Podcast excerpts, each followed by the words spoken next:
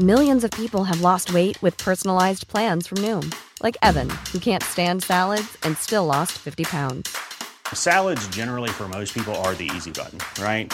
For me, that wasn't an option. I never really was a salad guy. That's just not who I am. But Noom worked for me. Get your personalized plan today at Noom.com. Real Noom user compensated to provide their story. In four weeks, the typical Noom user can expect to lose one to two pounds per week. Individual results may vary. This is Paige, the co-host of Giggly Squad, and I want to tell you about a company that I've been loving, Olive and June. Olive and June gives you everything that you need for a salon quality manicure in one box. And if you break it down, it really comes out to $2 a manicure, which is absolutely insane. It's also so easy to get salon worthy nails at home with Olive and June. The difference between how your nails used to look when you did them yourself and now with the Manny system is a complete game changer. The best thing about Olive and June too is it's a quick dry. Dries in about one minute, lasts for five days, and full coverage in up to one to two coats. Visit oliveandjune.com slash perfect Mani 20 for 20% off your first system. That's oliveandjune.com slash perfect Mani 20 for 20% off your first system. Burrow's furniture is built for the way you live. From ensuring easy assembly and disassembly to honoring highly requested new colors for their award-winning seating, they always have their customers in mind. Their modular seating is made out of durable materials to last and grow with you. And with Burrow, you always get fast, free shipping. Get up to 60% off during Burrow's Memorial Day sale at burrow.com slash ACAST. That's burrow.com slash ACAST. burrow.com slash ACAST.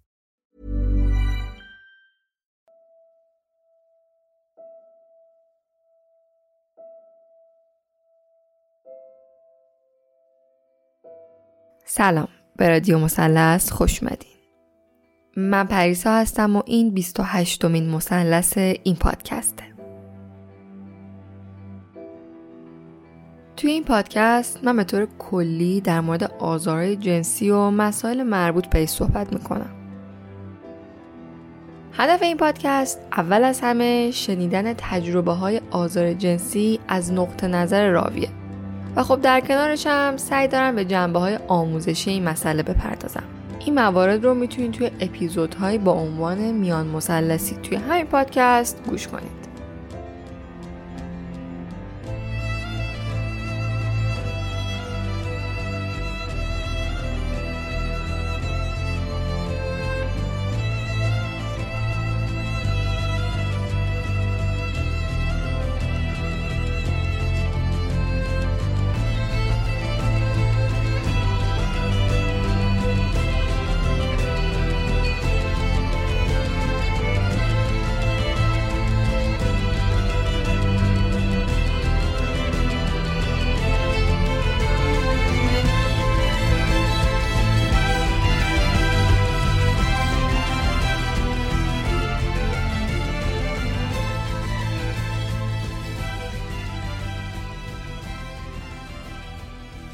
قبل از هر چیز لازمه که ازتون بابت تاخیر زیاد توی انتشار این قسمت عذرخواهی کنم.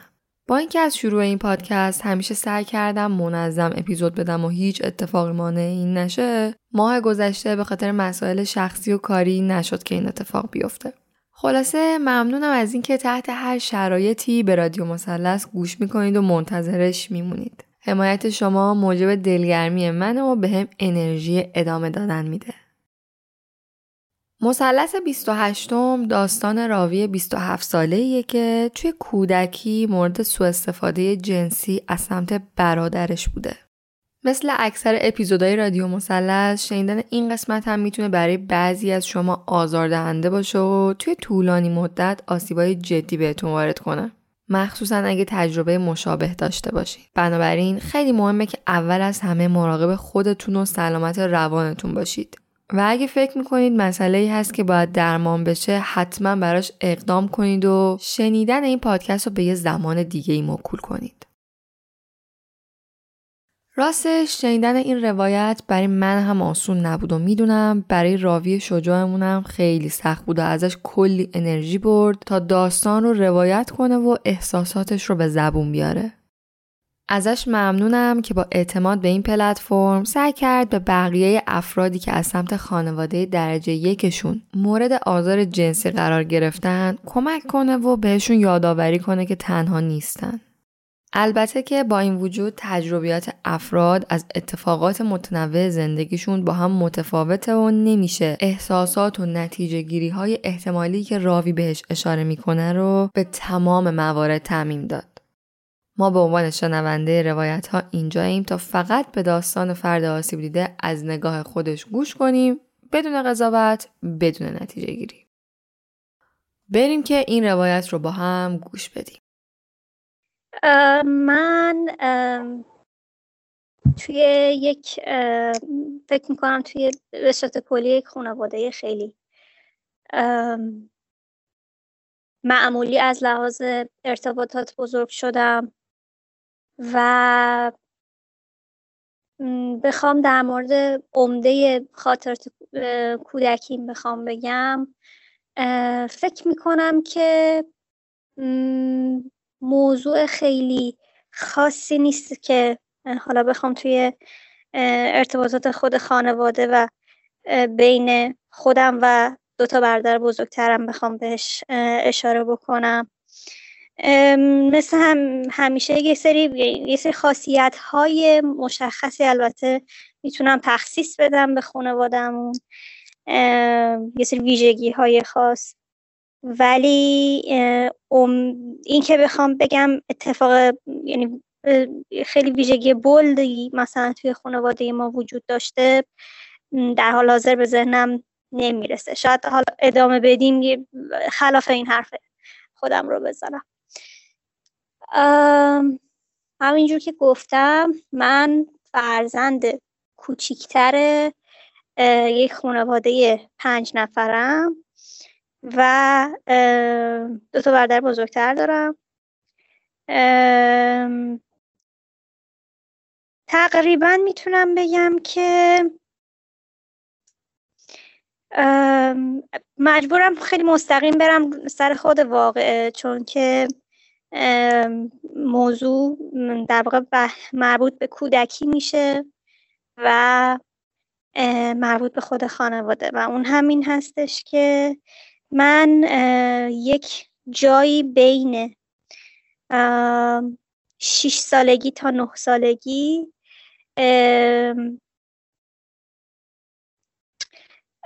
در واقع توسط برادرم که برادر بزرگترم که در واقع توی اون موقع اون زمان توی سنین نوجوانی خودش بود. شاید توی اواخر سنین نوجوانی خودش بود. مورد در واقع سوء استفاده جنسی قرار گرفتم.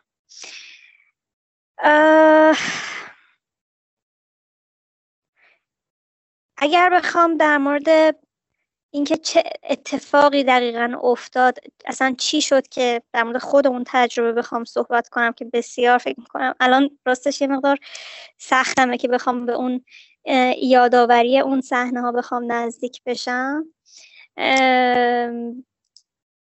حتی حس دارم همین الان حس می‌کنم که یک مقدار صدام شروع کرده لرزیدن. حالا ممکنه که خیلی واضح نباشه ولی خودم این حس رو دارم در حال حاضر. میگم خب یک نقطه ای بود بین شش سالگی و نه سالگی و فکر می‌کنم یعنی من دو تا واقعش رو یعنی دو بارش رو خاطرم هست که در واقع به صورت اینکه دفعه اول فکر می‌کنم برادر بزرگ من من رو به به صورت خیلی بازیگونه برد روی تختش و خب من فکر می‌کردم که دارم باهاش نمی‌دونم دارم باهاش بازی می‌کنم و شروع کرد لمس کردن سینه من و بعدش به بوسیدن من و بوسیدن سینه من در واقع ادامه پیدا کرد داستان. من حس بعدی راستش نداشتم اون لحظه. حتی حتی می‌تونم بگم که توی اون عالم کودکی لذت هم بردم. یعنی لذت فیزیکی بردم و بازم فکر می‌کردم دارم بازی می‌کنم و از یک بازی داشتم لذت میبردم. و فکر می‌کنم بعدش هم حالا چیزی که خاطرم هستش با من با, من یک مقدار حتی حتی میگم چون در واقع خیلی تا به صورت قابل توجهی با هم دیگه اختلاف سنی داشتیم. ممکن بود خیلی کلا با من هم بازی نشه ولی بعد از اون اتفاق حتی با من یک مقدار بازی های بچگونه مورد علاقه من رو هم انجام داد. که موضوعی بودش که واسه من باز هم خیلی خوشحال کننده بود. فکر می‌کردم که خب یعنی توی همون عالم بچگی فکر می‌کردم که شاید مثلا خوش گذشت با هم دیگه مثلا بازی کردیم. اون همه با هم قبلش مثلا دعوا و اینا داشتیم. حالا این سری چقدر خوش با هم بازی کرد دفعه دومی که یادم میاد و خب میگم واقعا خاطرم نیستش که این, این یه جمله توی پرانتز باید بگم که خاطرم نیستش که چند بار این اتفاق افتاد. ولی دفعه دومی که حالا برادر من شروع کرد من رو لمس کردم باز هم به هم یعنی به همراهی یک اتفاق بازیگونه اومد و اونم این که برف یادم به برف اومده بود و من می‌خواستم برم حیات برف بازی بکنم و در واقع کسی نبود. هم اون موقع همبازی نداشتم. البته این این موضوع توی بچگی من که خب خیلی وقتا همبازی نداشتم چیز خیلی استثنایی نیست ولی خب اون موقع هم همبازی نداشتم. ازش درخواست کردم که بریم توی حیات با هم برف بازی بکنیم و اونم گفتش اوکی بریم بازی بکنیم. من رو توی ولی توی پاگرد گفتش که خب اوکی این کار رو بکنیم ولی قبلش اجازه بده که مثلا من به چیز بکنم که من یادم اون موقع یه مقدار مخالفت داشتم با این که حالا بخواد مثلا به من مجددا دست بزنه و بخواد منو به بوسه و اینها. ولی اینجوری نبودش که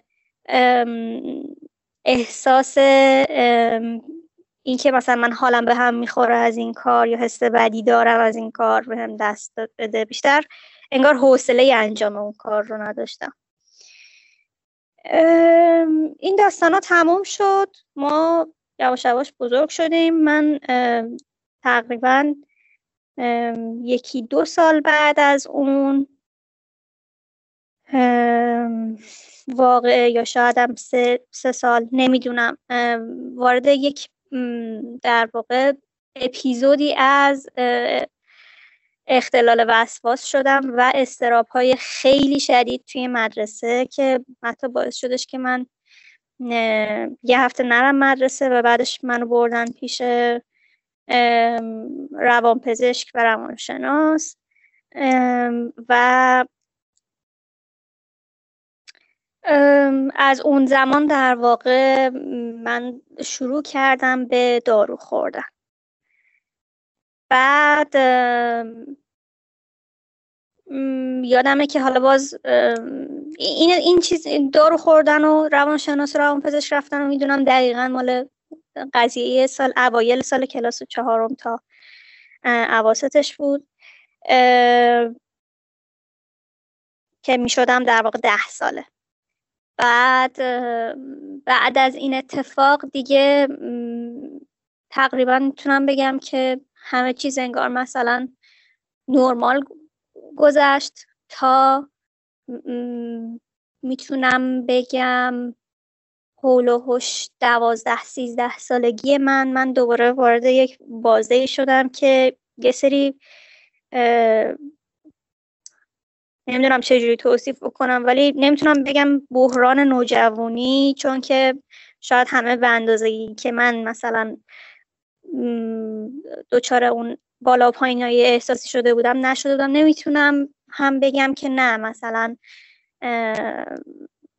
دقیقا حالا من یک اختلال بوده یا نبوده.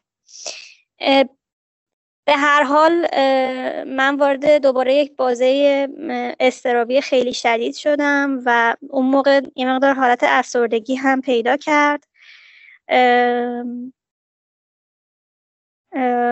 یادم اون موقع چیزی که خیلی اذیتم می‌کرد یعنی توی سن دوازده سالگی چیزی که خیلی اذیتم می‌کرد این بودش که حس می‌کردم حس تنهایی می‌کردم و اینکه هیچکس من رو دوست نداره. و یادمه که خیلی با آدم های مختلف صحبت می‌کردم. هی دنبال این بودم که ازشون در مورد این موضوع در مورد اینکه آیا من رو دوست دارید یا خیر یا نظرتون در مورد من چیه؟ فیدبک بگیرم. خیلی میپرسیدم. یکی از کسایی هم که اتفاقا ازش پرسیدم که در واقع خیلی رک بهش گفتم که من احساس می‌کنم تو از من خوشت نمیاد. همین برادر بزرگترم بود و یادم هستش که تو اون بازه اصلا به من نگفتش که من یعنی به گونه ای نگفت من از تو بدم میاد ولی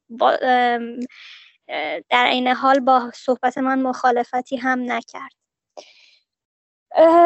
باز موضوع گذشت تا حالا این موضوع یعنی این این اپیزود از افسردگی و استراب یا هر چیزی که می‌تونه حالا عامل خانوادگی داشته باشه می‌تونه به خاطر اون واقع باشه می‌تونه هزار تا چیز دیگه عاملش بوده باشه عبور کردیم با یک دوره دیگه از حالا تحت نظر روان پزشک بودن و پیش مشاور رفتن که خب این سری چون من در واقع ادامه دار در واقع تصمیم گرفتیم که, که یک مقدار حالا این پروسه رو ادامه دار انجام بدیم پروسه حالا درمانی رو. فکر می‌کنم که برای مدت های خیلی طولانی تحت حداقل تحت نظر روانشناس بودم. تا شاید مثلا فکر می‌کنم 17 سالگی. یعنی یک بین 12 تا 17 سالگی خب من دائما پیش روانشناس می‌رفتم. حالا این موضوع رو که بخوایم بذاریم کنار یعنی بحث این که حالا من کجاها به وارد بحران شدم و کجاها ازش در اومدم و کجاها تحت نظر بخوایم بذاریم کنار و بخوایم برگردیم به قسمتی که مربوط به خود مستقیما مربوط به خود قصه سوء استفاده میشه. من توی تقریبا تمام این سالهایی که بعد از اون اومد. تا 15 سالگی تقریبا می‌تونم بگم که هیچ انگار هیچ آگاهی یا هیچ خاطری برام توی آگاهی خودم یعنی توی خداگاه هم نداشتم. تا یک روز توی یکی از روزهای حالا 15 سالگی ما یه کامپیوتر مشترک داشتیم توی خون توی خونمون که این که میگم مشترک یعنی همه ازش استفاده می‌کردن. من توی اون کامپیوتر یه دونه فایل یه فیلم پرن پیدا کردم و برای اولین بار در واقع با فیلم پرن من مواجه شدم. تا قبل از اون اصلا یعنی توی مدرسه قبل توی مثلا زمان زمان راهنمایی شده بود بچه ها مثلا صحبت کنن در مورد اینکه حالا چه اتفاقی میفته بین زن و مرد و حالا مثلا چه جوری با هم دیگه رابطه جنسی برقرار می‌کنن و اینها. یک گفتگوهایی شده بود ولی همیشه خدا تابو بود و من به اون صورت واضح و تصویری و چیزی که دیگه تقریبا هیچ سوالی نمونه که دقیقا به صورت فیزیکی چه اتفاقی بین زن و مرد میفته تا اون لحظه همچین اطلاعاتی رو دریافت خب نکرده بودم.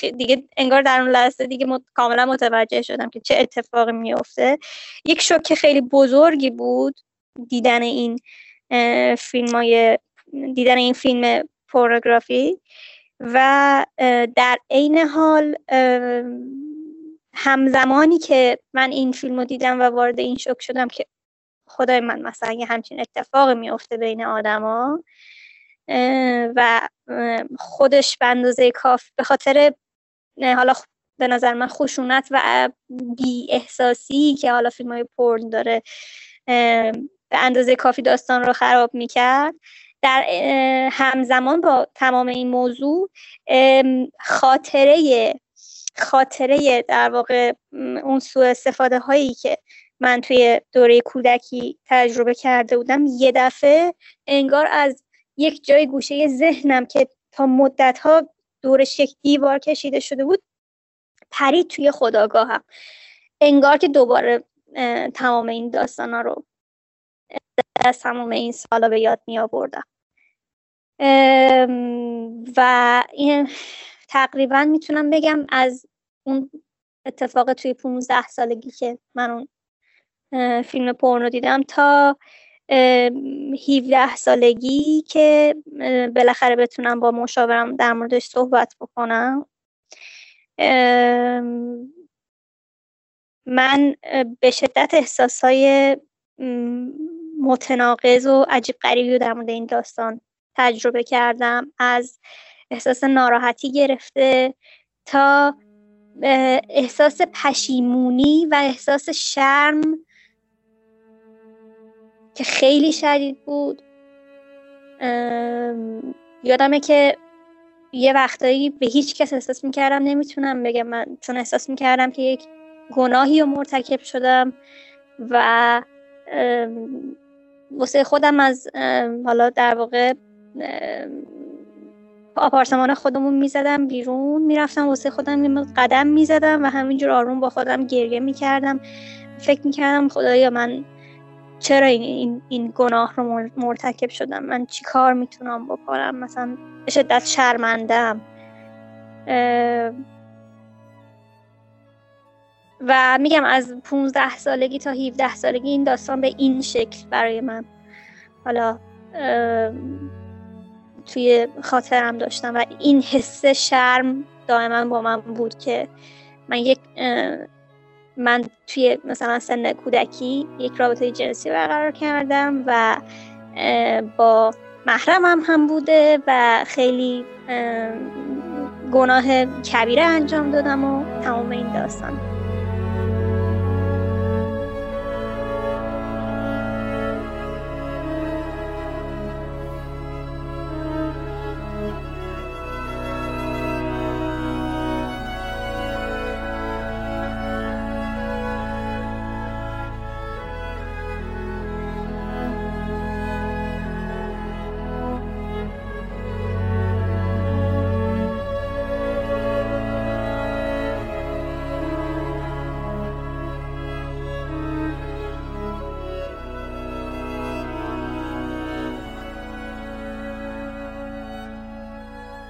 تا اینکه یه روز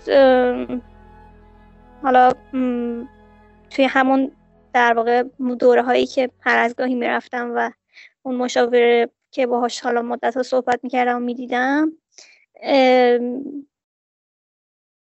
داشتم باش حرف می‌زدم. حالا اصلا یادم خوب نبود توی اون جلسه و دو دل بودم که اصلا بهش بگم که من همچین گناهی رو مرتکب شدم. می‌خواستم اینطوری در واقع مرد باش طرح مسئله بکنم یا اصلا نگم که یادم یه اشاره کوچیک کردم به اینکه من می‌خوام یک چیزی از کودکی خودم به شما بگم.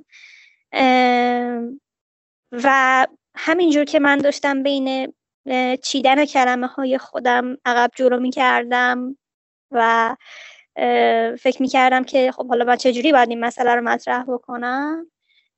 خودش انگار که حالا اون حس اون موقع من این بودش که انگار که دست من رو خونده باشه. برگشت گفتش که کسی توی بچگی اذیتت کرده؟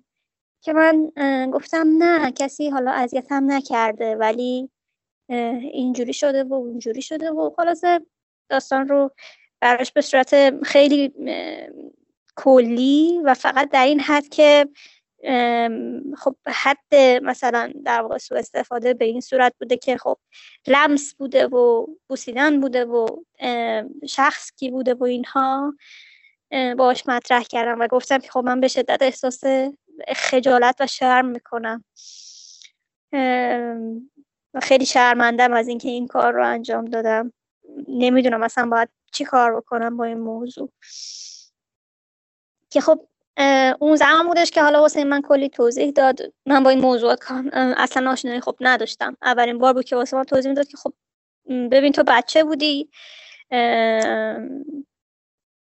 بعد مسئولیتی متوجه تو نیست و اینکه حالا تو لذتی هم از اون تجربه بردی به خاطر اینه که خب آدم توی بدنش مخصوصا خانم‌ها توی بدنشون در واقع گیرنده های حسی لذت توی نقاط حالا مثلا در واقع شرمگاهیشون و روی سینه هاشون خیلی متمرکزه و این طبیعیه که تو لذت میبو... لذت فیزیکی رو احساس کردی و تمام چیزهایی که در واقع باید به عنوان یک مشاور توضیح بده که چرا من تقصیری متوجه هم نبوده خب توضیح داد. یادم از اون موقع یعنی از زمانی که خب این آدم این مشاور به من گفتش که خب یه همچین تقصیری متوجه تو نبوده اون حس شرم من تبدیل شد به حس خشم خیلی خیلی خیلی زیاد از برادر بزرگم و دیگه دید من به اون آدم یعنی دید من به برادر بزرگم از در واقع یک فردی که در واقع یک شریک جرم تبدیل شد به کسی که از من سوء استفاده کرده. یعنی در واقع شدم قربان یعنی خودم رفتم توی یک حس من تبدیل شد به قربانی یک مجرم به جای یک شریک جرم. و خب حس خیلی خشم خیلی زیاد کرد. داشتم تا سالها و یادمه که وارد یه بازده هایی شدم که از تمام مردها بدم میومد هر همشون استثنا هم نداشت. و اینکه حتی خاطرم هستش یه شبایی بودش من مثلا پیش می اومد که مادرم به خاطر کارش بخواد حالا مثلا سفری بره و من مثلا به طور مثال با برادرم یا با پدرم و مثلا برادر دو تا برادرم با در واقع سه تا مرد که در واقع هر سه تاشون هم عضو خانواده من بودن توی خونه تنها بود میموندم. یک بازه هایی بودش که من انقدر احساس یعنی اون اون واقعی کودکی خب پس ذهنم بود و در این حال این احساس خشم هم بود. و در کنار همه اینا انقدر احساس به ترس بهش اضافه می‌شد که من خاطرم شب که می‌خواستم بگیرم بخوابم با خودم چاقو میبردم توی اتاق از ترس اینکه خب نکنه اینا بیان سراغ من. این خشم و این احساس تنفر نسبت به مردها تا شاید یکی دو سال تا زمان حول و اون زمانی که من وارد دانشگاه شدم با من موند. و حالا نمی‌دونم چرا ولی از انگار یه مقدار حالا دیدن خب یه سری آدم های یک سری مردهای غیر از مردهای مثلا فرض کنین دوست آشنای فامیل که تعدادشون هم خیلی زیاد نبود و یه تعداد پسری که مثلا حالا توی دانشگاه هستن فکر می‌کنم باعث شد که و دیدن حالا تمام اون دیمونه بازی هاشون و اینکه خب همشون مثل منن شاید باعث شد که من به این نتیجه برسم که خب نه ممکنه که مردها هم مثلا دست جمعی آدم های نفرت انگیزی نباشن.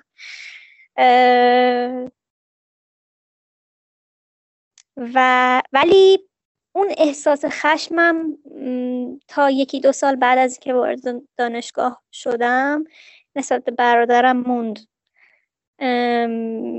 مخصوصا هم که یکی بعد از اینکه یعنی بعد از اینکه یک مقدار حالا مثلا مشاورم نسبت به این موضوعات در استفاده جنسی بهم آگاهی داده بود رفته بودم شروع کرده بودم حالا یه سری مطالب رو خوندن در مورد اینکه خب کسی که در واقع مورد سوء استفاده جنسی قرار گرفته باشه توی سنین کودکی چه اتفاقاتی میفته واسش چه کارایی باید بکنه.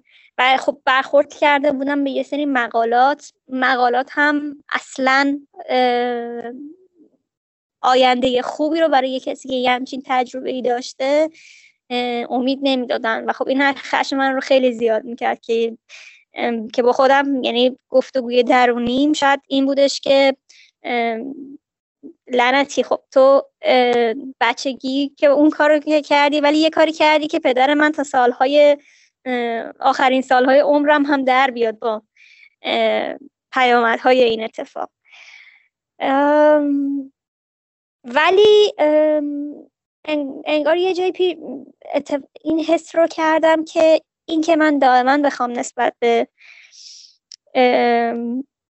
اون اتفاقاتی که توی کودکی برای من افتاده بود و حالا تمام اون ترکیبی که ترکیب اذیت هایی که توی کودکی متحمل شده بودم و حالا خشمی که با خودش داشت که خب با خودم فکر می‌کردم که چه چیزهایی رو از دست دادم و چقدر حالا روی روحیه من روی مثلا بحرانه که حس کردم روی روابط اجتماعی من اثر گذاشته.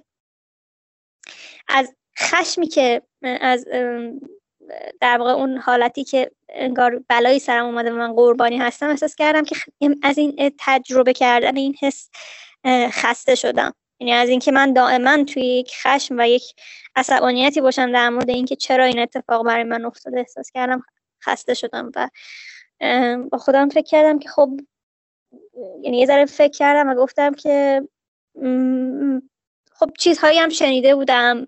یه جورایی در واقع میشه گفتش که دور برم هم خب سر موضوعات دیگه ای آدم های دیگه ای خب در مورد این صحبت می‌کردن که بعد از اینکه یک کسی رو بخشیدن خب چقدر حس بهتری دارن. یعنی اینجوری هم کلی تبلیغ شده بود واسم و خب با خودم فکر کردم که خیلی خوب میشه اگر که من بتونم. دلم می‌خواد در واقع این آدم رو ببخشم. یادمه که اون زمان من رفتم پیش یک روانشناس و خب باش این موضوع رو طرح مسئله کردم و خب اون باز دوباره یک سری قسمت دیگه ای از موضوع رو واسه من باز کرد که برای من خیلی جالب بود و این بودش که خب چیزهایی که تو برای من تعریف می‌کنی از پروفایل خانوادگی چریتی خانوادگی که داشتین جو خانوادگی به صورت یعنی به شکل خیلی حمایتگرانه ای نبوده نسبت به فرزندان خانواده و حدس من اینه که برادر تو هم مثل خودتو وارد یک دوره نوجوانی خیلی به هم ریخته ای شده. و تمام اطلاعات دیگه ای که لازم بود رو به من داد که حالا شاید بهتر باشه خلاصه بهش اشاره کنم که خب بله این آدم هم نوجوانی به هم ریختگی رو گذرونده و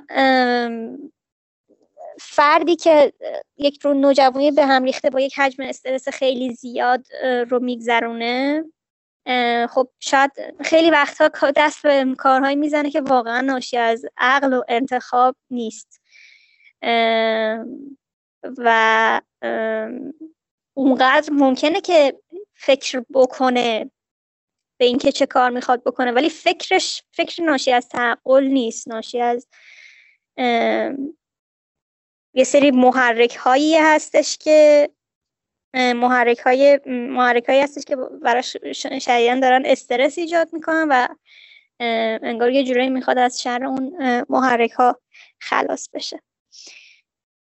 و خب تمام چیزهایی که واسه من توضیح داد به نظرم خیلی منطقی بود. یعنی یاد این افتادم که خب آره من برادر بزرگم. تقریبا میشه گفتش که اون هم نوجوانی خیلی من خاطرم دقیقا هستش که یعنی خیلی بار انگار بار مسئولیت زیادی روی شونه هاش بود.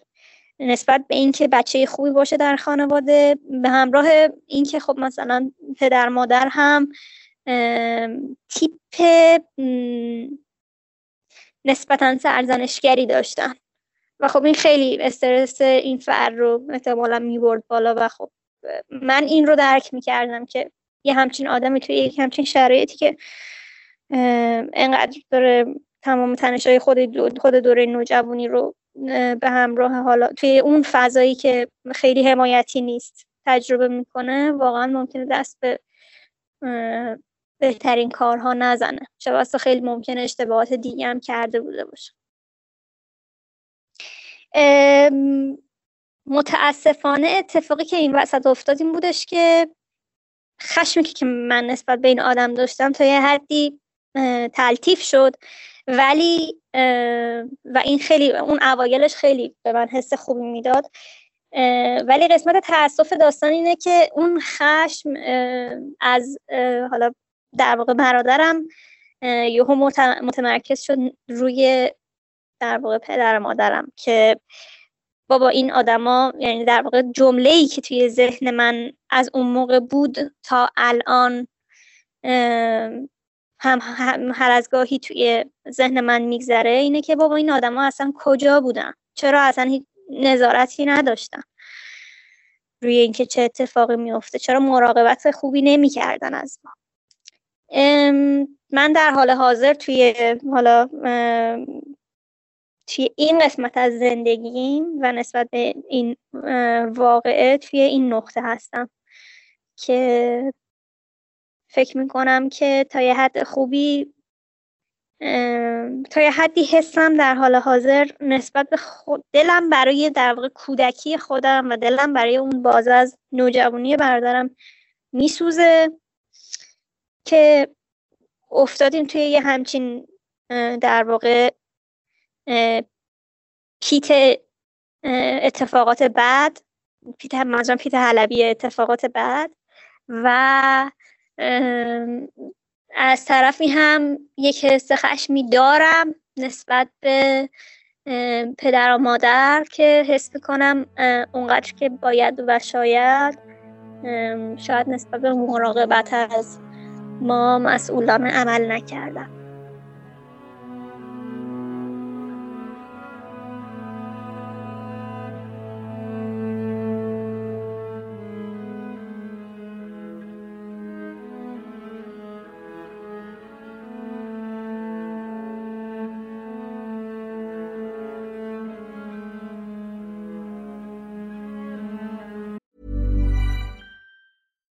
One size fits all seems like a good idea for clothes until you try them on. Same goes for healthcare. That's why United Healthcare offers flexible, budget friendly coverage for medical, vision, dental, and more. Learn more at uh1.com.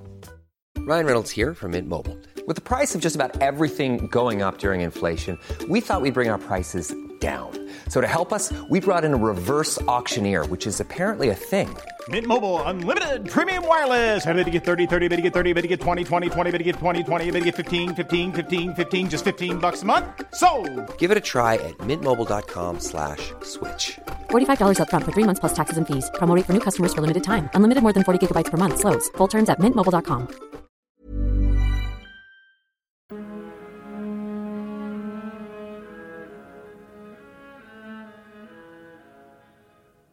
چی شد که تصمیم گرفتی داستان تو توی رادیو مثلث روایت کنی و به گوش بقیه برسونی؟ کلا فکر می‌کنم دوست داشتم که یک زمانی حالا در مورد موضوع یا بخوام بنویسم یا بخوام صحبت بکنم برای اینکه خب کلا فضای جامعه رو خیلی خالی می‌دیدم از در واقع یک اینکه یک اینطوری بخوام بگم. یکی مثلا NGO انگار بخواد وجود داشته باشه که بخواد مثلا به این موضوعات بپردازه و حالا آگاهی بخشی بکنه. و همین دوست داشتم یک مقدار توی این زمینه کمکی کرده باشم به, یک روندی که آدما بتونن در مورد این تجربیاتشون بخوان راحت تر صحبت کنن. شاید اگر من الان مثلا بشینم در مورد حالا در مورد دقیقا یه همچین اتفاقی که به نظرم خیلی آدمای زیادی رو درگیر می‌کنه که نزدیک به من هستن صحبت بکنم. شاید افراد دیگه هم از به این نتیجه برسن که خب شروع کنن با احساس هایی که ناشی از حالا درگیر. افرادی که مثل من در واقع توسط یک شخصی داخل خانوادهشون مورد این در واقع تجربه قرار گرفتن. به این نتیجه برسن که خب با این احساسات خودشون و حالا هر چقدر که پیچیده است هر چقدر که درگیری هزار یعنی هزار تا نقش دیگه هم میاد وسط و آدم های دیگه هم درگیر می‌کنه بیان باهاش مواجه بشن و حالا شاید به تجربهشون نزدیک بشن و در موردش بیشتر فکر بکنن و اگر در واقع باقی مونده احساسی یا در واقع پیامدی یا هر چیزی براشون داشته به جای اینکه ازش بخوان دوری بکنن و حالا توی یک پوششی از اینکه خب جامعه در مورد من چی میگه در مورد خانوادم چی میگه آبروی من چی میشه؟ آبروی خانوادم چی میشه؟ یک مقدار این موضوعات رو بذارن که و خب برای یک بار هم که شده به صورت خیلی به صورت خیلی مثبت در مورد در واقع با منظورم اینه منظورم اینه که کنش مثبتی داشته باشن در مورد این اتفاقی که براشون شده براشون افتاده. و از جنس مواجهه باشه تا اینکه از جنس این باشه که بخوان به هر شکلی بپوشوننش. همین الان ارتباطت با برادر بزرگ چطوره؟ آیا تا به امروز در این مورد با هم صحبت کردین؟ راستش نه. در موردش باهاش صحبت نکردم. تمام در واقع پروسه ای هم که در مورد خیلی چیزای دیگه پیش اومده که با هم صحبت بکنیم از دوران کودکی. ولی در مورد این موضوع هیچ وقت باهاش صحبت نکردم. حدسم این هستش که احتمالا اون هم اصلا دوست نداره که اصلا به این موضوع اشاره بشه. و تقریبا می‌تونم بگم تمام چیزهایی که حالا تا الان توضیح دادم در مورد اینکه در مورد برادرم. تقریبا تمام چیزهایی هستش که من یا با دیگران در موردش صحبت کردم و تحلیل دیگران رو روش دریافت کردم و این دیگرانی که دارم میگم فقط مشاوره. یا اینکه در واقع از کنکاش خاطراتی که توی یعنی در واقع هم زدن هم زدن و جوریدن خاطراتی که توی بچگی داشتیم. منظورم این هستش که تمام حالا در واقع میشه گفت گفتگوی غیر مس... گفتگویی که من داشتم با برادرم همیشه توی ذهن یا توی ذهنم بوده یا به شکل اطلاعاتی بوده که از مشاور گرفتم با و تحلیلایی که حالا روی شرط خانوادگی و ارتباطات داخل خانوادهمون میذاشتن یا اینکه خودم مثلا نشستم فکر کردم و خاطرات دیگه ای حالا یعنی یه مقدار بیشتر روی مثلا خاطرات کودکی متمرکز شدم. اون تیکه هایی که حالا ارتباط پیدا می‌کرد به همین برادرم. و همین می‌تونم بگم که مستقیم باهاش هنوز صحبت نکردم. فکرم نمی کنم راستش صحبت بکنم. دلیلی هم به اون صورت نمی‌بینم. اگر که اون بخواد با من صحبت بکنه نیاز ببینه. من مسئله ای ندارم ولی در حال حاضر دلیل نمی‌بینم که بخوام باش مستقیم صحبت کنم. یک روابط برادر خواهر برادری تقریبا معمولی هستش. یعنی شکل بیرونی رابطه آره تقریبا یک مقدار عموما تقریبا میشه گفتش که رابطه خواهر معمولی هستش. ولی احساس می‌کنم که اون در واقع حمایت حمایتی که شاید بقیه ممکنه ممکنه از حالا یک برادر یا خواهر بزرگتر دریافت بکنن و حسش بکنن شاید من اون دریافته رو داشتم یعنی دریافت حمایت رو تا توی یک سری مقاطعی حال داشتم از بچگیامون مثل هر خواهر برادر دیگه ولی اون حس حمایت هیچ وقت نبوده. و اینکه اینکه بخوام در واقع خواهرانه دوستش داشته باشم حس می‌کنم این هم برام راحت نیست. یعنی شاید مثل یک دوست دور بتونم باهاش یعنی حسی که بخوام داشته باشم نسبت بهش همین باشه که مثل یک دوست دورمه. ولی اینکه بخوام خواهرانه بهش علاقه ببرزم فکر نمی کنم. تا الان که این اتفاق نیافتاده. واقعا یادآوری یه نکترم خیلی مهم می‌دونم و اونم اینه که توی این اتفاقی که داخل خونه میفته علاوه بر یکی دوتا واقعه خیلی موضوعات دیگه ای هستن که توی حالا اون فضای خانواده اتفاق میفتن که می‌تونه روی حالا کودکی و نوجوانی آدم اثر بذاره. و برای همینم من این اتفاق رو توی یک بخشی از حالا روحیه خودم شاید یک بخشی از کودکی یا نوجوانی خودم موثر می‌دونم. ولی اینکه بگم در واقع هر بگم در واقع عامل تمام کاستی ها تمام مثلا بحران های زندگی من بوده. حتی تمام بحران هایی که اول داستان بهش اشاره کردم تقریبا می‌تونم بگم اینجوری نبوده. یعنی فکر می‌کنم که خیلی چیزای دیگه ای وجود داره توی خانواده که می‌تونه ناملایمت حساب بشه. و توی اون بستر انقدر همه چی یعنی توی یک فضای خانوادگی به نظر من انقدر همه چی با هم دیگه خب ترکیب میشه و قاطیه که نمی‌تونی اینا رو از هم تفکیک بکنی. ولی در مجموع می‌خوام بگم که اینطوری می‌خوام در واقع بهش اشاره بکنم که در واقع اگر که اون یک اتفاق مثلا ناخوشایند بوده توی کودکی من که مؤثر بوده ولی اولا حس شخصی من در حال حاضر که حالا تمام گذروندن تمام این سالها اینه که بدترین اتفاق نبوده. من این حس رو یعنی ندارم که بدترین اتفاق بوده. و دو اینکه اثرش هم اونقدر اثر بزرگی نبوده. خیلی چیزای دیگه ای بودن که حالا توی زندگی من می‌تونستن موثر باشن مثبت و منفی. رابطه عمومیت با جنس متفاوت چجوریه؟ تا حالا تونستی ارتباط عاطفی یا فیزیکی با کسی داشته باشی؟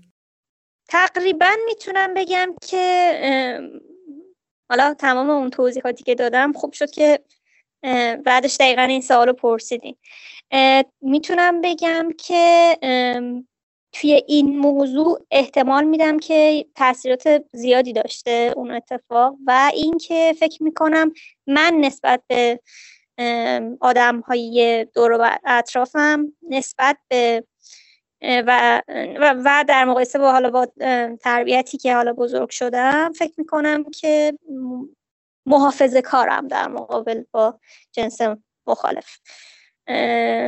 یعنی راحت گرم نمی‌گیرم و راحت صمیمی نمیشم. و فکر می‌کنم که طول می‌کشه تا باهاشون یخم باز بشه هر کسی که می‌خواد باشه. و خب این موضوع یک مقدار فاصله میندازه بین اینکه من بخوام با یک یعنی در واقع توی این قسمت از داستان هم فاصله میندازه که من بخوام با یک کسی وارد رابطه عاطفی بشم و بخوام یک رابطه عمیق و صمیمی رو تجربه بکنم. اینجوری نبوده که یه همچی تجربه نداشته باشم. ولی چون همیشه دست به اصا برخورد می‌کردم در رابطه با پسرا برای من شاید در مقایسه با یه کسی توی سن در واقع توی رنج سنی مشابه من کمتر اتفاق بیفته. یه جایی توی حرفات در مورد حس ناامنی که تجربه کردی گفتی می‌خوام بدونم که هنوز همین حس ناامنی وجود داره؟ من با خانواده زندگی می‌کنم و برادر من ازدواج کرده. فکر می‌کنم که اگر که حالا باهاش زندگی می‌کردم توی حالا لحظات همون حس ناامنی که برای توصیف کردم احتمالا تا همین الان ادامه پیدا می‌کرد. حالا ولی ولی نه به صورت خیلی آگاهانه. یعنی یک چیزی بودش که احتمالا خیلی بیشتر ناشی از احساس بود تا ناشی از اینکه بخوام بگم که خب این آدم از من یک بار یک بار دو بار مثلا توی کودکی توی فضای نوجوانی خودش سو استفاده کرده پس مثلا دوباره این کار انجام میده. نه به این صورت نمی بود ولی به این صورت می بودش که احتمالا یک ترس ناشناخته احتمالا ادامه پیدا می‌کرد. و اینکه اینم بگم که من یادم حالا بعد از اینکه ازدواج کرده ازدواج کرد و حالا رفت بود سر زندگی خودش یه خاطره به صورت واضح یادمه که من یه حالتی داشتم از کسی که انگار نمی‌دونم چجوری توضیح بدم. دیدی این کسایی که در واقع اختلال استرس پس از سانحه دارن و یه تجربه شبیه به مثلا اون تجربه رو در واقع حس می‌کنن و بعد ذهنشون دقیقا برمیگرده به همون حالت و شاید همون واکنش رو واکنشایی که اون زمان بوده رو در واقع نشون میدن. مثلا چه می‌دونم کسی که رفته توی جنگ شرکت کرد و بخشی توی جنگ مثلا در واقع جنگ زده است در واقع توی فضای جنگ زده بوده بعد حالا از فضای جنگ اومده بیرون و صدای مثلا صدای بلندی اگر به صورت ناگهانی بشنوه احساس می‌کنه که نه بمبه و مثلا یهو شروع بلند میشه فرار می‌کنه برای اینکه سرپناه پیدا بکنه. یه مشابهه یه همچین اتفاقی حس می‌کنم برای من یک بار افتاد. و اونم این بودش که نمی‌دونم داشتیم با هم دیگه شوخی می‌کردیم در مورد این موضوعی. بعد برادر من در واقع فکر می‌کنم اومد به من منو اینجوری با شونه هول بده. بعد اشتباها نمی‌دونم باسنش خورد به باسن من چیزی که من خاطرمه. این اتفاق یهو منو پرد کرد به تمام یعنی تمام اون اتفاقات و یهو وارد یک حالتی شدم که توی ذهنم فقط این این بودش که خب این آدم الان می‌خواد از من سوء استفاده بکنه. این چیزی که دارم میگم اصلا یه فکر منطقی نبود. یک فکری بود که ناشی از دقیقا برگشتن به همون تجربه بودش. و یادم همون لحظه اولین کاری که کردم یعنی بلا فاصله واکنشی که نشون دادم این بودش که با تمام قدرت بهش لگت زدم. و دقیقا هم یادمه که داشتیم خب تا دو دقیقه قبل شوخی می‌کردیم. بعد اصلا یهو خشکش سر از واکنشی که من نشون دادم. و این رو هم بگم که مثلا من الان در حال حاضر نمی‌تونم با باهاش راحت رو بوسی بکنم رابطت در حال حاضر با خودت چطوریه؟ خودتو دوست داری یا احساس می‌کنی هنوز یه چیزایی درونت هست که خودتو مقصر این قضیه می‌دونه؟ نه من خودم رو از همون زمان از همون زمانی که توی 17 سالگی با مشاورم این موضوع رو مطرح کردم که با حجم زیادی از احساس گناه رفتم سراغش کاملا این در واقع احساس گناه هم و احساس مثلا حالا ناسال... ناسالم که نه در واقع ناخوب بودنم توی این به این صورت در واقع کاملا برطرف شد و تبدیل شد به همون احساس خشمی که گفتم تا سالها نسبت برادرم احساس می‌کردم. ولی احساس دوست نداشتن خودم به حال همیشه بوده. یکم از تجربه کمک گرفتن از متخصص برامون بگو. فکر می‌کنی تا چه اندازه تاثیر داشته و فکر می‌کنی اگه نبود الان کجا بودی؟ خیلی عقبتر. من آخه به صورت کلی خیلی چیزا رو از یعنی در واقع یه جورایی میشه گفتش که شاید به همین نقطه ای که الان هستم می‌رسیدم ولی ده سال دیگه مثلا. 20 سال دیگه شاید به این نقطه که الان هستم می‌رسیدم. حضور کسی که بدون دقیقا چی میگذشته و کسی که تو رو سرزنش نکنه طرف مقابلت رو سرزنش نکنه توی صحبتاش اطلاعات بده تا جایی که می‌تونه و کنارت باشه توی اون لحظه لحظاتی که داری حالا با اینکه چه, چه بر سر من آمده و من چی کردم تجربه می‌کنی؟ واقعا می‌تونه خیلی تفاوت ایجاد بکنه. خیلی خیلی. حالا اون شخص می‌تونه اگر که پدر مادر پدر مادری باشن که خیلی آدمای باسواد و آگاهی باشن اون شخص می‌تونن پدر مادر باشن.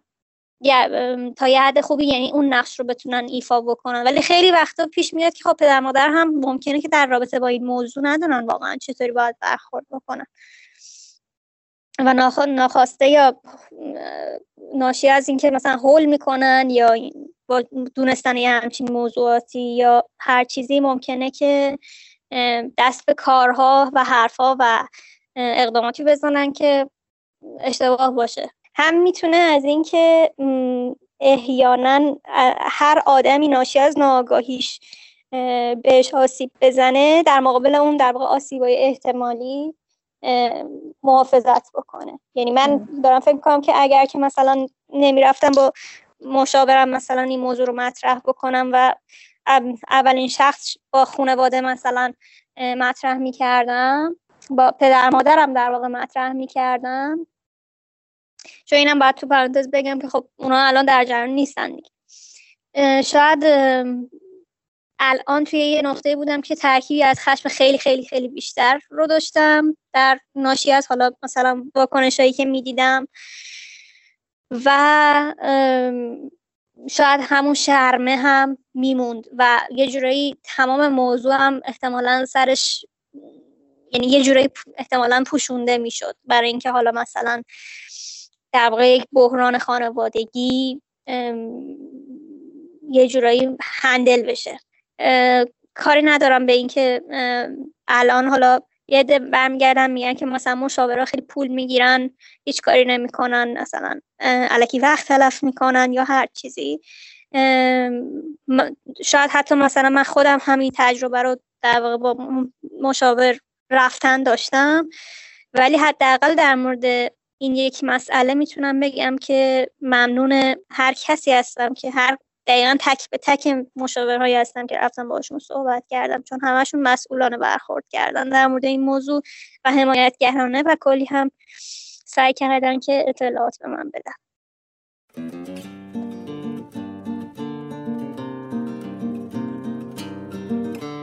اگر آزارهای جنسی که تو تا به امروز توی زندگی تجربه کردی مثلث باشن به نظر خودت سه تا زل اصلی این مثلث چیا هستن؟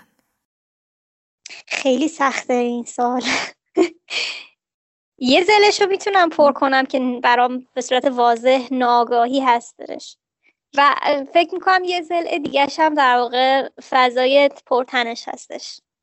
شاید زل سومم که به تمام اینها ارتباط پیدا می‌کنه.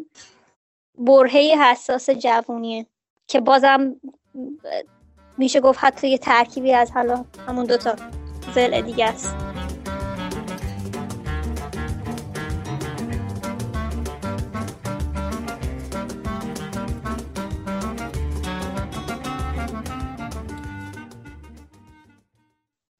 تو قسمت یعنی پند و اندرز دادن فکر می‌کنم که خیلی آدم باید به کسی که یه هم آسیبی رو دیده حتی اگر که توی موقعیت مشابهش بوده باید دست به اعصاب حرکت می‌کنه ولی اگر کسی این در واقع پادکست رو گوش میده و حالا به داستان من رسیده باشه و در حال گوش کردن داستان من باشه. و, و علاوه بر تمام این موضوعات تجربهش مشابه تجربه تجربه من باشه. از این بابت که یک شخصی داخل خانوادهش یعنی این داستان به داخل خانوادش کشیده شده باشه. اولا که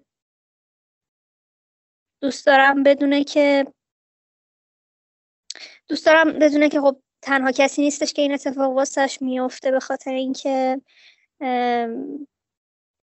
من تا جایی که حالا مطالعه کردم متاسفانه این در واقع آزار جنسی در داخل فضای خانواده یک نمی‌تونم عدد بگم ولی یک بخش عمده ای از حالا آمار کل آزارهای جنسی رو در بر می‌گیره. همین بدونه که تنها شخصی نیستش که این اتفاق واسش افتاده. و خیلی خیلی آدم های زیادی هستن که اون بیرون هستن و دارن با این موضوع مثل خودش دست و پنجه درم می‌کنن. حتما و خواهشن خودش رو تا جایی که براش ممکنه مقصر ندونه و دنبال این هم بگرده که یک فردی که قضاوتش نخواهد کرد. و تا حد امکان براش ابزار حمایتی ایجاد بکنه به صورت به صورتی که ترکیب در قابل ترکیب باشه با حالا در واقع فضای که بخواد بهش اطلاعات بده. اگر یه همچین شخصی رو پیدا بکنه.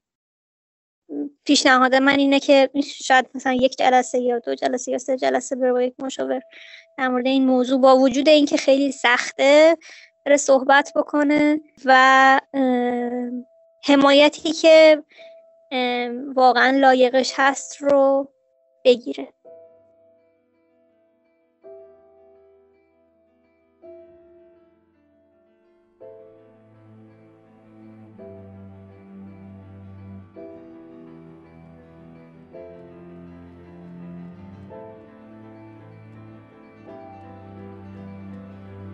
مرسی که تا آخر این قسمت همراه ما بودید رادیو مثلث رو می‌تونین توی تمام اپلیکیشن های پادکست، کانال تلگرام و Spotify search و گوش کنید.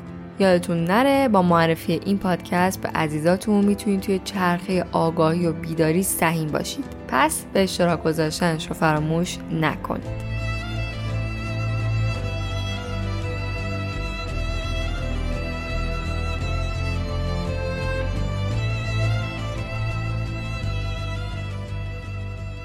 برای حمایت از رادیو مثلث بزرگترین کمک معرفی اون به اطرافیانه. اما اگه دوست دارین توی ساخت پادکست تعیین باشین می‌تونین از رادیو مثلث حمایت مالی کنید. لینک کمک مالی رو توی توضیحات همین قسمت براتون می‌ذارم. این حمایت 100 درصد داوطلبانه و اختیاریه. اگر مایلید از تجربه خودتون از آزار جنسی بگید همیشه و همواره می‌تونید از طریق ایمیل با من در ارتباط باشین. تجربه هر آدمی از این نوع آزار منحصر به فرد خودشه و لازم نیست. به نظر چیز متفاوتی بیاد تا ارزشمند باشه. پس اگه دلتون می‌خواد یکم حرف بزنید و سبک بشید من منتظرتون هستم. در ضمن تجربتون از آزارهای خیابانی رو هم می‌تونید به صورت voice به آیدی تلگرام رادیو مثلث بفرستید. تمام این voice ها جمع میشن و نهایتا به صورت یک اپیزود منتشر میشن. من پریسا هستم و چیزی که شنیدین 28 مین مثلث این پادکست بود با امید روزای بهتر آذر ماه 1400 Hey, it's Paige DeSorbo from Giggly Squad. High quality fashion without the price tag. Say hello to Quince. I'm snagging high-end essentials like cozy cashmere sweaters, sleek leather jackets, fine jewelry, and so much more. With Quince being 50 to 80% less than similar brands. And they partner with factories that prioritize safe, ethical, and responsible manufacturing. I love that. Luxury quality within reach. Go to quince.com slash style to get free shipping and 365-day returns on your next order. quince.com slash style. How would you like to look five years younger? In a clinical study, people that had volume added with Juvederm Voluma XC in the cheeks perceived themselves as looking five years younger at six months after treatment. Look younger, feel like you. Add volume for lift and contour in the cheeks with Juvederm Voluma XC. Reverse signs of aging by adding volume to smooth laugh lines with Juvederm Volure XC. For important safety information and to find a licensed specialist, visit juvederm.com. That's J U V E D E R M.com. Not for people with severe allergic reactions, allergies to lidocaine, or the proteins used in Juvederm. Common side effects include injection site redness, swelling, pain, tenderness, firmness, lumps, bumps, bruising, discoloration, or itching. There's a risk of unintentional injection into a blood vessel, which can cause vision abnormalities, blindness, stroke, temporary scabs, or scarring. Talk to a licensed specialist to find out if it's right for you. Hi, I'm Daniel, founder of Pretty Litter. Cats and cat owners deserve better than any old fashioned litter. That's why I teamed up with scientists and veterinarians to create Pretty Litter. Its innovative crystal formula has superior odor control and weighs up to 80% less than clay litter. Pretty Litter even monitors health by changing colors to help detect early signs of potential illness. It's the world's smartest kitty litter. Go to prettylitter.com and use code ACAST for 20% off your first order and a free cat toy. Terms and conditions apply. See site for details.